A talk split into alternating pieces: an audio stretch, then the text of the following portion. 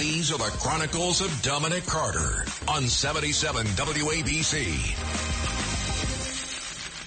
And this time the issue is sports related. Sports related. So the Yankees lost the uh, doubleheader to the uh, Boston Red Sox, right? But a young Red Sox fan lost it emotionally after his brother threw the ball away, but it doesn't end there, right? So the young man, uh, it, it starts as an innocent blunder by a young Boston Red Sox fan, in which a fan caught a foul ball. I believe it was a foul ball, and the fan gave it to the kid, gave the ball to the kid.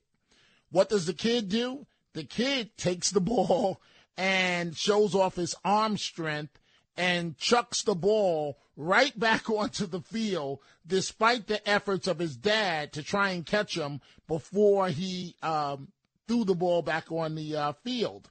So realizing what he done, uh, what he had done, and seeing the frustration on the face of his brother, the little boy crumbled into his dad's arms in tears.